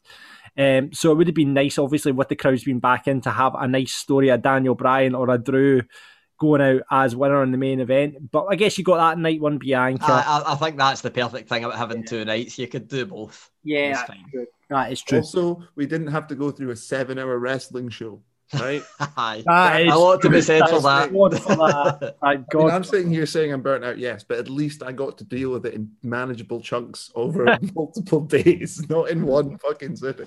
So, so WrestleMania, that was your WrestleMania week. Let's quickly, because uh, it just happened last night, come to Raw. It's the Raw after WrestleMania. It's the big Raw of the year. It's when the NXT people pop up. It's when people you don't know about pop up. Um, however, we got some of that. We got some of that. Gary, uh, talk us through Raw last night. We, we had a change in commentary, first of all. Aye, um, so we had Adnan Virk from MLB fame, I believe, uh, which I would like to say it's difficult to throw somebody into this position, but he's accompanied now by Byron Saxton and Corey Graves. Did kind of expect that, you know, those two are going to carry a lot of the weight. Aye, they're, they're going to be, you know, carrying the show and just letting this guy find his feet a bit. And they've done a really good job it. And I really don't want to dunk on the guy too much because I, I get how difficult it must be, especially if you've not got a wrestling background. But it came across as if the guy was watching his first wrestling show. Uh, it, it, two phrases that kind of stood out for me. One, he went, "Oh, a nice little kick." it's like as wrestling, that's not selling anything. Nice little kick, and then that's the kind of move that will hurt both of them and it was just like what? It, just had, I it had it had no no knowledge and play by play again. Color commentary, you can just stick a wee bit of personality and be a bit of a dick, be a heel, or you know, be a baby face, and it'll work. You can find your feet. It's so hard to find your feet on play by play, and I think Tom Phillips did struggle at the start as well, and he grew into it. So I hold a, a wee bit of hope but this guy, he just didn't have energy either. He didn't, I was like, going to say, uh, he no really enthusiasm there. There was no, no. At least Tom Phillips had that from the go, the get go. So you what know, was, what was Tom Phillips' background before he joined WWE? Out of interest, was a he... broadcaster, but he was a WWE. He was a wrestling fan, but it was like okay, a, yeah, it was just a think, broadcaster generally for sports, like I American think the problem football. is that they've now that since ever since Mauro, they've probably just assumed that other commentators can come in, but what they forgot was Mauro was a, a wrestling fan and b a fucking yes. MMA commentator, which is the closest thing you can be to a wrestling commentator. I seen there was a why because at least you can even put in things that wrestling fans want to know the names of yeah. certain moves that has been done. But um, the thing about this guy was it was just like the energy was a big point because Mauro has the energy. Maybe too much for me. I'm no big on Mauro's style of commentary personally. Um, but the one thing that a lot of people were saying about uh, Adnan Virk in terms of praise, well, they were saying he's bringing this real sports feel. He's no robotic, and I'm like, Ugh, the real sports feel. I don't think he brings a real sports feel at all. It's, it comes across as a guy that doesn't really know what he's talking about. Uh, I, I, hope it changes next week, but I, for me, he like between that and the it's now in the I'm going to butcher the pronunciation Yuengling Center, I think it's called. Like the Thunderdome's now moved, so it looks more cramped. I think it was off to a bad start. Um, the first 50 odd minutes I thought were quite good and then it just died on its arse. It just became really bad. So- the NXT returns and then and they major return. The Viking Raiders was one big return, and Yeah. Charlotte Flair was a big return, cutting a brilliant promo. But apart from that, it was just bad. That was it. So the Raw after WrestleMania, we had Bobby Lashley kicking off against Riddle. Basically, Riddle getting absolutely battered and buried. Did they see the, the flip flops turning into birds, which was a good highlight? Yeah, That that, that's very true. Um, the, I guess he put that down to excuse that he was attacked before the bell, but yeah. Viking Raiders return. Um, got you know it was a decent tag match with Cedric Alexander and Shelton Benjamin, whatever you're going to call them these days. Have you seen their replacements? Well, we're going to get to that. We'll get to that. We had a rematch from Ripley. We had, first of all, we had Charlotte Flair come down to the ring, cutting a great promo, and just that, that, that was a highlight of the night for me. Absolutely amazing promo. Just seemed Charlotte very comfortable. Aye. Charlotte being a dickhead again, which is she should ne- she should never be faced. Charlotte should never be faced because she's just you know a dickhead. But so we're at Ripley versus Asuka from WrestleMania replay of that for the women's championship, but Charlotte um, came down, interfered, and I'll be interested to see what happens with that going forward if they go triple. I was I was a bit of ball head away for tweeting this, and a few people did, and thankfully had to rescind their words. And I was very close to it when I was going to say this is a lot better than the WrestleMania match, and then they had a big slip on the apron that just was not Yeah, good. and that cruci- then they had the crucifix kind of pin attempt thing that went Ah, wrong. yeah, well. just- Again, the chemistry just wasn't there. It was a bit, yeah. But Charlotte's great. I mean, Charlotte is, you know, we we talked earlier on about Io being the best. She's got a long way to go to beat Charlotte for me. Um, because I think Especially, I, I think Charlotte Flair's weak point was always promos. And I thought they were fine. They're just a wee bit kind of robotic. Sometimes didn't quite have the intensity. Last night was just. It seemed like she didn't have a script. It seemed Yeah. like she was just there, like bullet points and just pff, on you go. And it was No, she was great, great. Uh, then we had Miz and John Morrison versus Damien Priest in a handicap match. With obviously the, the whole the whole thing was to promote Miz and Mrs. coming back because Maryse was there as well. And, and we get Damien Priest's first main roster loss being to a man in his pants with his trousers round his ankles. yes, Uh, uh, uh, uh, it's baffling. Baffling. Like, I get it, but I hate it. Yeah. Um, so there we had that. And then we're back to the well with Shayna Baszler and Nia Jax versus Dana Brooke and Mandy Rose, which was terrible because they just focused on Mandy Rose's trip at WrestleMania. she's now just she, she's no longer Mandy Rose in WWE's eyes. She is woman who slept at WrestleMania, and that's Yeah. now going to be her character. It's like when R-Truth said a name wrong ten years ago, and now he's just been funny guy ever since. He's just been funny guy, and he's never going to be taken seriously. and the again. whole spot of Nia Jax slipping on to cause the match. Uh, just Nia, Nia Jax is now a klutz. She fell twice, I think. Yeah, she fell fell coming into the twice. ring and then off. Yeah. And then the, the most annoying part for me is the fact that the the, the face is just left. That's Yeah. fine. We don't. We, we, we attacked Nia Jax earlier in the night, completely fearless, baby face. You know, absolutely brilliant. And then, oh no, Nia Jax is angry. We'll just take the count out loss. Yep. There we go. Then New Day versus Elias and Jaxson Ryker, at least like New Day. Won that one. And then Another awkward moment for for race relations in WWE right there, isn't it? Jack, Jaxson Ryker with his big America flag on his trunks. Then after earlier on the night, Drew, Randy, and Braun all making their case for being number one contender. We had a triple threat for the number one contender match, um, and we had Drew winning that. So we get a WrestleMania replay between him and Bobby at WrestleMania Backlash. Uh, but then we had MVP bringing out T Bar and to track Drew at the end.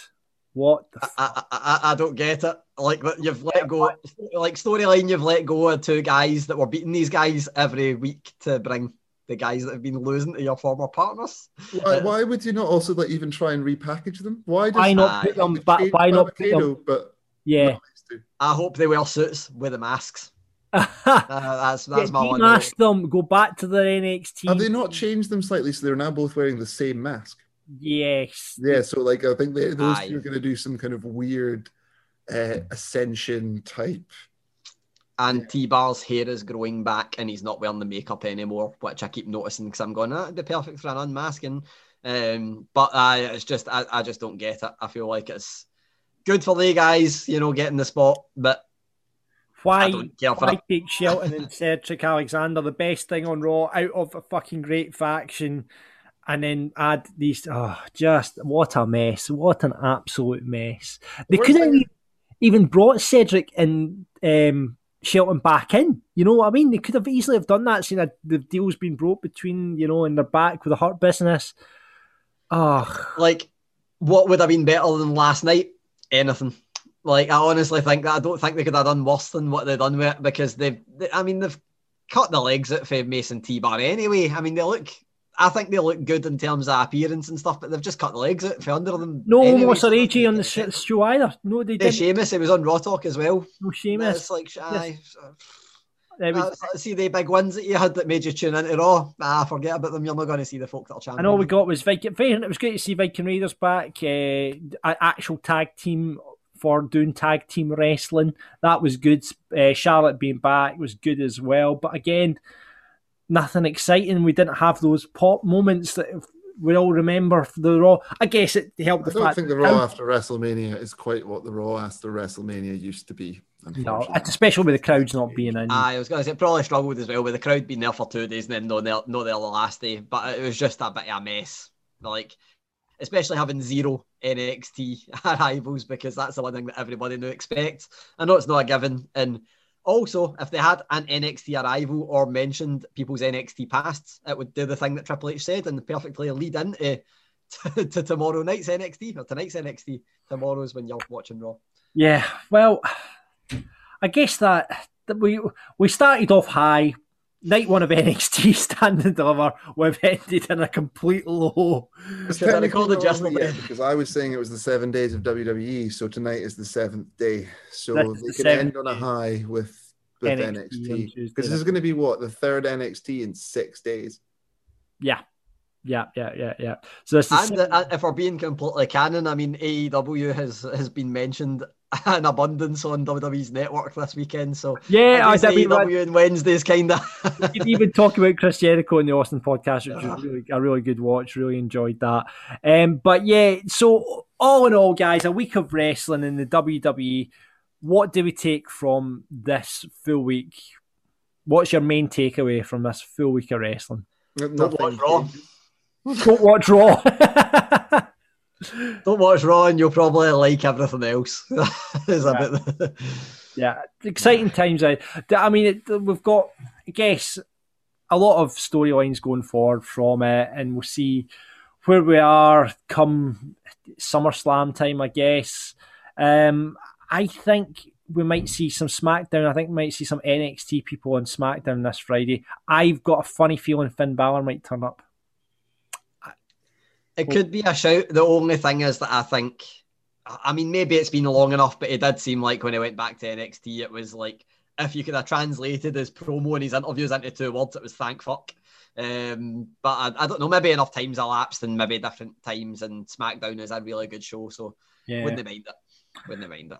Yeah, well, that's it, guys. Thank you very much for joining us in this wrestling week that was. Um, thanks again to everyone for being involved at Patreon, patreon.com forward slash wrestling daft and getting involved in the watch along. Lots of content up there from the, the weekend um, when Grado gave you his WrestleMania moments as well, so you can check that out up there now. Uh, we'll be back to normal service, the return of many features. Gary, you've been speaking to a lot of people. You spoke to Sin Cara. um, no, that's the night. That's the night. Oh, is that tonight? Aye, tonight? uh, eagerly awaited. I like how you mentioned hurdles are big names. Sin Cara, that's the biggest of them all. So hopefully, is it the original or the? It's Hunico. Uh, it's the man who took over, who is now Cinta de Oro. so it's, uh, Sin Cara, the, the the sequel to Sin Cara. It- It's the one that, and I'm going to ask him about this because I'm on the other side of the screen, so he can't beat the shit out of me. Um, but I'm going to ask him about this. But it's the one that got involved in the altercations with Simon Gotch and Chris Jericho and get sent to anger management. Brilliant, fantastic. So hopefully get that interview very soon. We'll be back to normal service. All the usual features will be back next week.